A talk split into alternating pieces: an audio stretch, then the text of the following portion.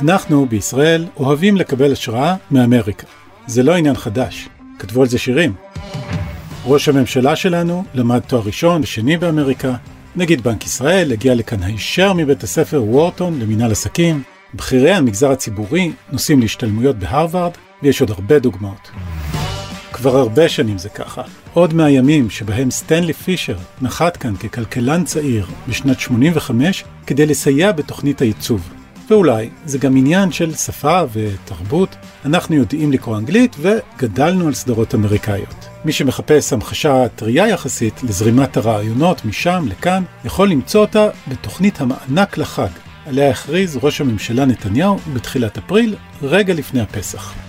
אזרחי ישראל, החלטתי, יחד עם שר האוצר, לתת מענק מיוחד.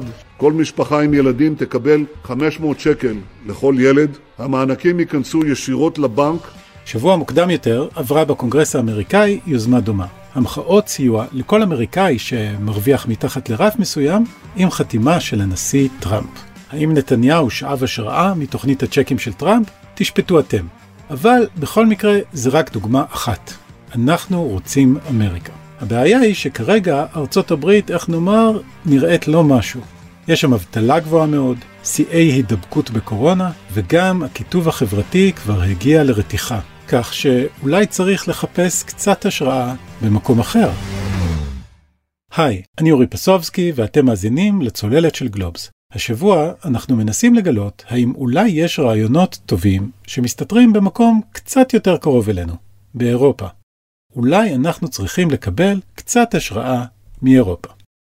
ומי שעקב בחודשים האחרונים מקרוב אחרי שלל תוכניות הסיוע הכלכלי בגרמניה, צרפת, בריטניה ואיפה לא, הוא אסף אוני, כתב גלובס באירופה, ממקום מושבו בברלין. היי אורי.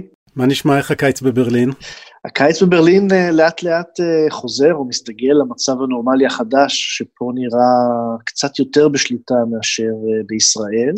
יש קצת תיירים שמגיעים, מסתובבים על אופניים, המסעדות בחוץ מלאות. תיירים? כן, בתוך אירופה הגבולות נפתחו כבר לפני שלושה שבועות, ואפשר לראות תיירים או עם מזוודות או עושים סיורי אופניים ברחובות בטורים ארוכים. המצב פה בתור ישראלי שגר בגרמניה, אני חייב להגיד שהגרמנים, ההרגשה שלהם שהם השתלטו על המגפה והם יכולים לטפל בהתפרצויות, זה מאוד uh, מעניין לראות, אבל זה גם מבאס לראות בהשוואה למצב בישראל, ובמיוחד שאתה רואה שהדבר הזה הוא אפשרי, כלומר, צריך לעשות כמה דברים, אבל אפשר כנראה uh, בשלב הנוכחי היה להשתלט על המגפה.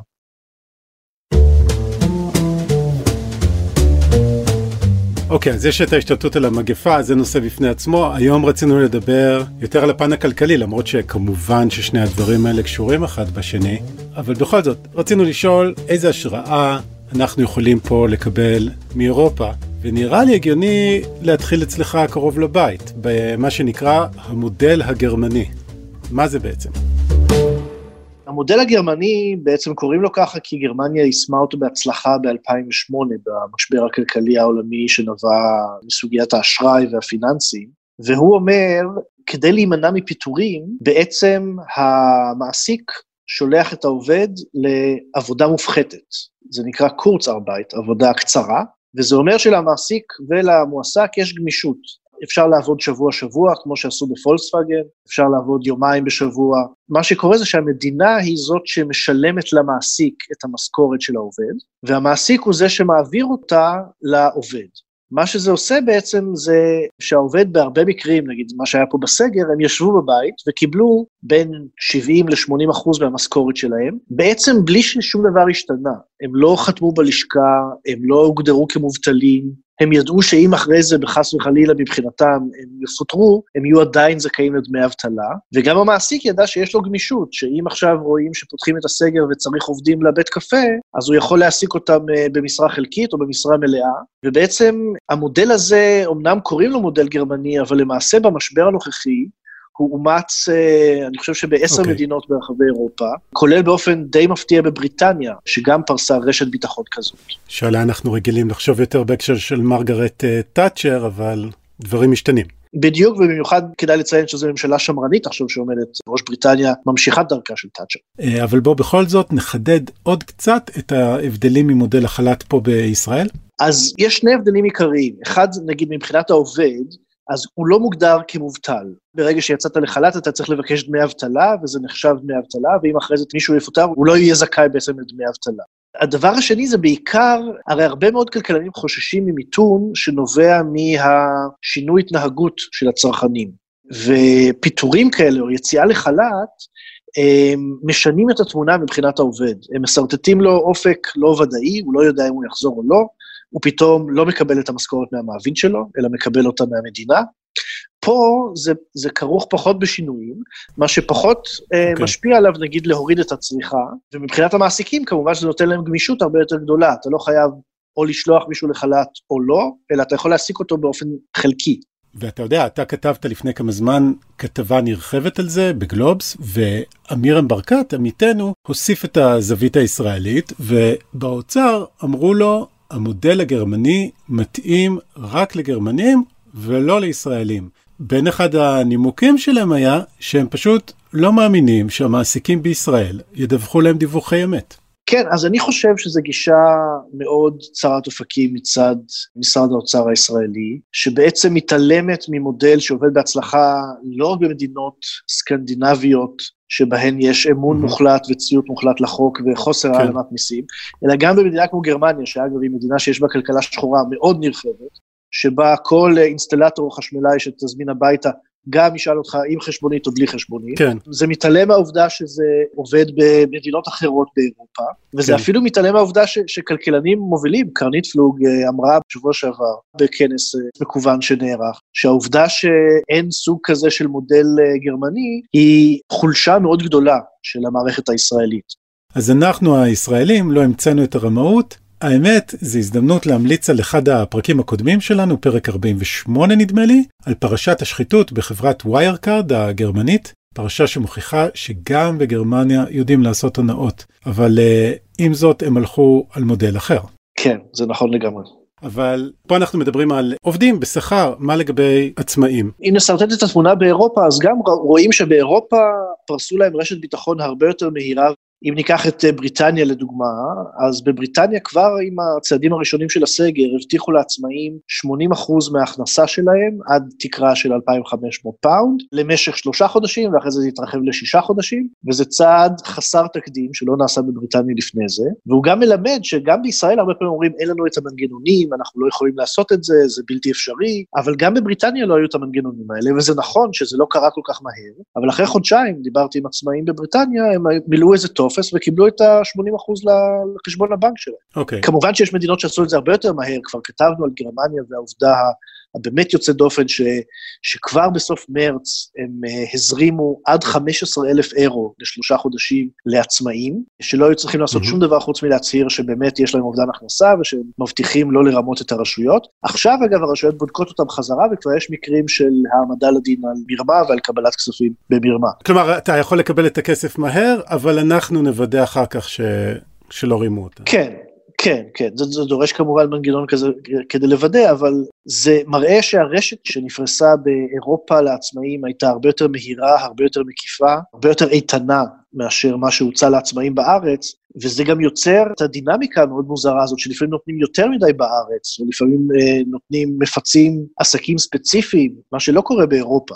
רוב העסקים בגרמניה למשל, העסקים הגדולים מקבלים הלוואות, הם לא מקבלים פיצוי לפי המחזור. אז כל הדינמיקה הזאת הייתה הרבה יותר מסודרת, הרבה יותר ברורה, מה ששידר הרבה יותר ודאות, גם לעסקים וגם לעובדים. כן. וכתוצאה מזה, הסיכון של מדינות אירופה לגלוש למיתון הוא יותר נמוך, זה גם אפשר לראות את זה בתחזיות של סוכניות הדירוג, שצופות לגרמניה צמיחה שלילית של 6% בלבד השנה. לאיזה ימים הגענו ש-6% מיתון בלבד, זה משהו לשאוף אליו.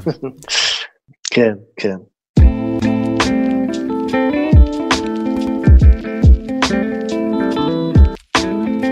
אוקיי, okay, חייבים להגיד שגם בישראל, בתוכנית הסיוע שאושרה בכנסת בקריאה ראשונה בשבוע שעבר, גם שם יש איזו מטרה של לתת ודאות ולתת אופק, למשל דמי אבטלה לשנה, או עד שהאבטלה תרד מתחת ל-10%. יש שם מענקים לעצמאים, סיוע לעסקים, אולי קצת פחות נדיב ממה שאתה מדבר עליו, אבל חייבים להגיד שבינתיים ראינו את כל הזיגזגים סביב מסעדות, חדרי כושר, אה, כל מיני ריבים, שאולי כאילו המסר הזה על ודאות לא הופנם 100%. אה, אני חושב שכן, הבעיה שהעסקים גם לא בטוחים שהם יקבלו את הכסף, זאת הייתה התגובה הראשונה של ארגוני העצמאים והעסקים אחרי שהוכרזה התוכנית, זה בוא נראה שנקבל את הכסף. אוקיי, okay, אז אתה דיברת על צעדים uh, שננקטו עוד בתחילת המשבר. עכשיו יש איזה משהו חדש, אם אני מבין נכון, שורה של מדינות באירופה מכריזות על הורדת מע"מ או על מחשבות כאלה. מה הרעיון פה? כן, אז זה באמת כדי להימנע ממיתון, כדי להגביר את הצריכה, כדי להגביר את הביקושים. גרמניה, שוב, כמו שאמרנו, היא, היא סוג של סמן קיצוני בהיבט הזה, והיא מוותרת על 20 מיליארד אירו מהתקציב השנתי שלה כדי להוריד את המע"מ רק לחצי שנה, בין שלושה לשני אחוז. בגרמניה אין באמת מע"מ דיפרנציאלי, כלומר, יש שתי רמות מע"מ, כלומר, הוא כן דיפרנציאלי, אבל לא ברמה מאוד uh, גבוהה, כלומר, יש רק שני תעריפים, וכמובן יש גם uh, דברים שהם פטורים ממע"מ, אבל היא הורידה את המע"מ מ-19 ל-16 אחוז על רוב המוצרים, מ-7 אחוז על 5 אחוז למוצרים כמו מזון וספרים ועיתונים, והיא עושה את זה כדי לעודד את הצריכה. ובעצם היא הצליחה, הממשלה, וזה מאוד יפה לראות איך הם עשו את זה פה, באמצעות לחץ ממשלתי ציבורי פומבי, לגרום לעסקים להתחייב לגלגל את ההנחה הזאת לצרכן. כלומר, לא ליהנות בעצם מההוזלה הזאת. כן, כי זה תמיד החשש, שמורידים מע"מ והמחירים לא יורדים. בדיוק. אז זה יוצר תופעות מאוד משונות, כמו חשבוניות מאוד מפורטות שאני מקבל בסופר, או אם הלכתי לקנות קפה טחון, אז במקום שהוא עולה 6.5 יורו, הוא עכשיו עולה 6.29 סנט, ומחזירים לך כמה סנטים. לכולם ברור שהם רוצים להראות שהם כאילו לא שומרים את ההנחה לעצמם, ומעבירים אותה אליך הצרכן. כן, בדיוק. אנחנו בסדר. בבריטניה גם נקטו צעד כזה, אמנם יותר מצומצם, אבל הורידו שם את המע"מ הרבה יותר בחדות, מ-20% ל-5% על אירוח ותיירות, וזה אמור לעלות להם משהו כמו 5 מיליארד אירו למשך החצי שנה הקרובה, והמחשבה שלהם הייתה שהתחום הזה הוא תחום שנפגע במיוחד, ולכן רק עליו הם יעשו את זה. Eat in or hot takeaway food from restaurants, cafes and pubs. Accommodation in hotels, B&Bs, campsites and caravan sites. Attractions like cinemas, theme parks, and zoos. All these and more will see VAT reduced from next Wednesday until January the 12th from 20% to 5%. בבריטניה אגב יש מע"מ מאוד מאוד דיפרנציאלי עם הרבה מאוד רמות שונות, משהו שונה מאשר uh, ישראל, אבל גם מדינות אחרות, קפריסין עשתה, הורידה מע"מ כדי לעודד תיירות, ואיטליה שוקלת בדיוק איזה קיצוץ מע"מ לעשות, במיוחד עכשיו אחרי שהם קיבלו בוסט של מיליארדים או מאות מיליארדים מהאיחוד האירופי. אז אפשר לראות שיש מחשבה, יש צעדים יצירתיים באירופה שמתעלמים מהם לחלוטין כנראה בישראל. אם כבר אנחנו נתקלים בהצעות המוכרות לבטל כל מיני פטורים במע"מ, אבל לא מדברים כל כך על הורדת מע"מ.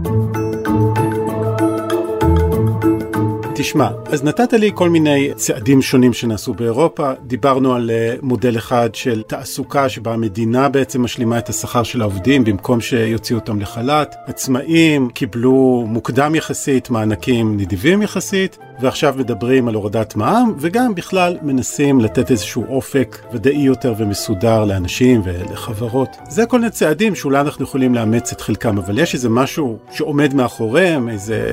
אם אתה מחבר את כל הנקודות האלה, מקבלים איזה תמונה גדולה יותר?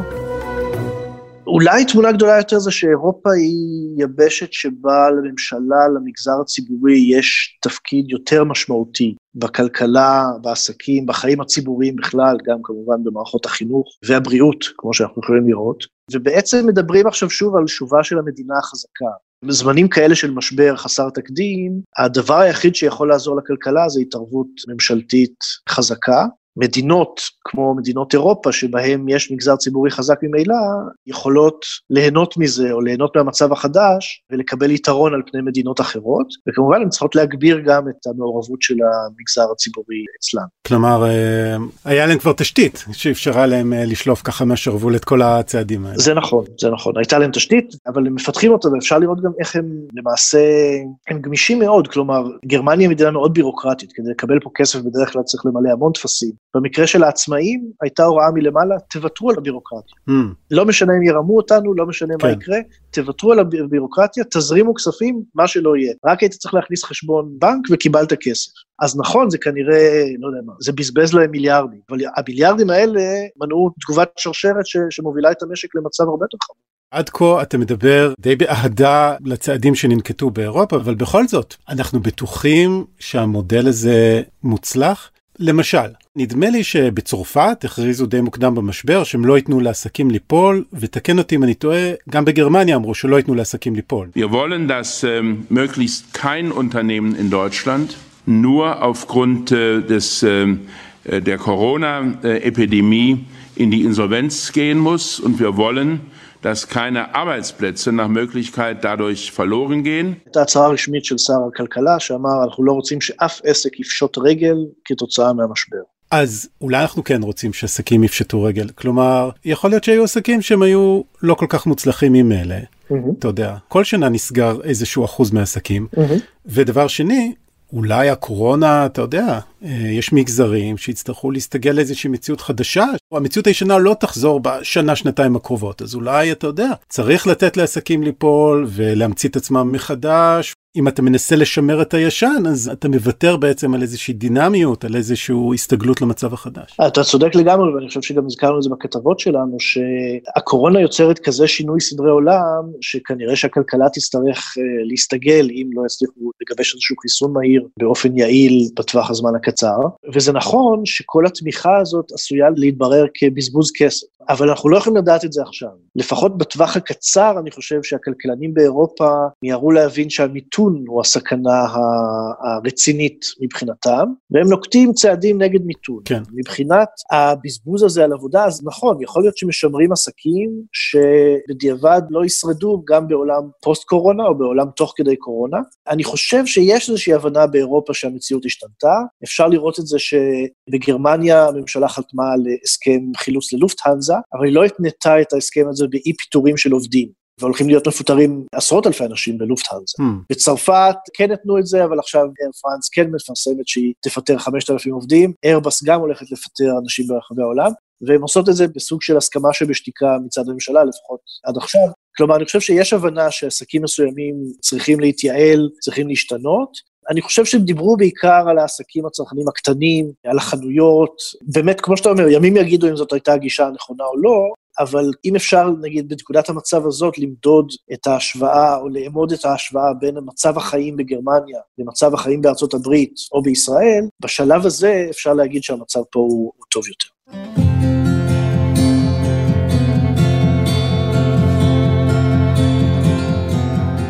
אוקיי, okay, אז בואו בוא נתעכב על משהו שהזכרנו קודם, וזאת האמירה הזאת של אנשי האוצר, שפה זה פשוט לא גרמניה. אתה יודע, פה זה לא אירופה. ובכל זאת, אנחנו מדינה שיחסית יש בה אמון נמוך, שיש בה אוכלוסייה מאוד הטרוגנית, אתה יודע, לא כולם פה אה, דנים, ויש פה קבוצות אוכלוסייה שונות, שבטים, כמו שהנשיא ריבלין קרא לזה. יכול להיות שצריך להיות מדינה אחרת כדי לאמץ את כל הצעדים האלה?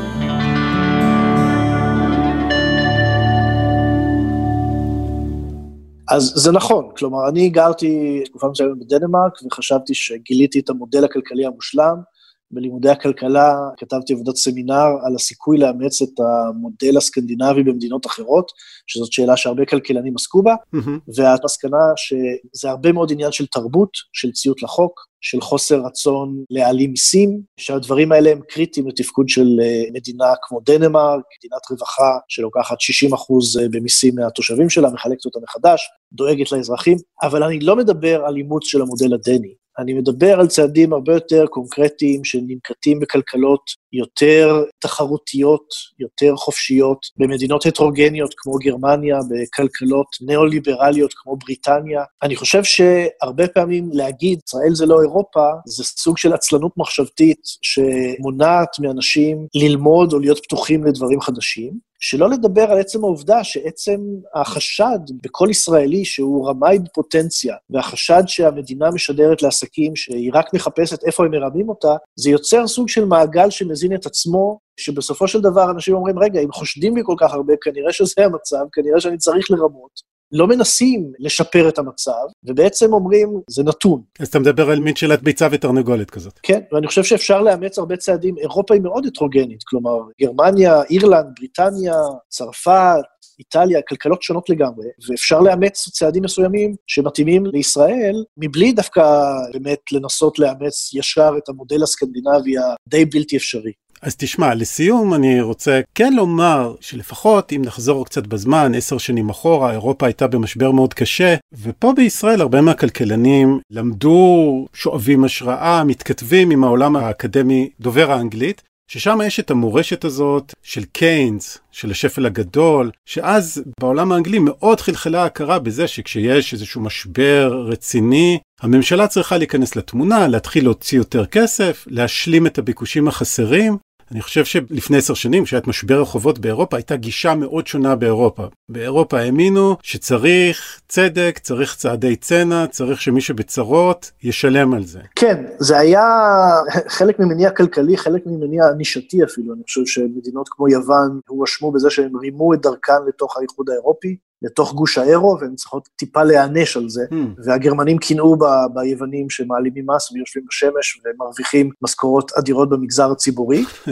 אבל אני חושב שהצעדים האלה, יכול להיות שהם עזרו בצורה מסוימת, ואני חושב שהיה די סוג של הודעה של קרן המטבע העולמית, של הבנק העולמי, של ממשלות אחרות, שצעדי הצנע לא עבדו בצורה אה, מיטבית. ואפשר לראות את זה עכשיו, גם את התגובה האירופית, שהיא מאוד קיינסיאנית, כלומר, כרגע ממשלות, באמת, כולן חוזרות למודל של התערבות ממשלתית אה, אדירה, חלק עושות את זה בצורה מאוד קיצונית כמו גרמניה, חלק פחות. יכול להיות שההתנהגות הזאת היא גם סוג של תגובת נגד למה שהיה לפני עשור, ויכול להיות שהן גם מבינות שאולי המשבר עכשיו הוא משבר עם אופי שונה מאשר המשבר הפיננסי, ואולי באמת צריך לחזור לקלאסיקה כדי uh, לעשות צעדים שימנעו מיתון חריף מדי, שימנעו הריסת עסקים, שיצמצמו את הפגיעה שנגרמת ממשבר בריאותי כמו הקורונה. אסף אוני, היה מרתק, תודה רבה. תודה רבה, אורי.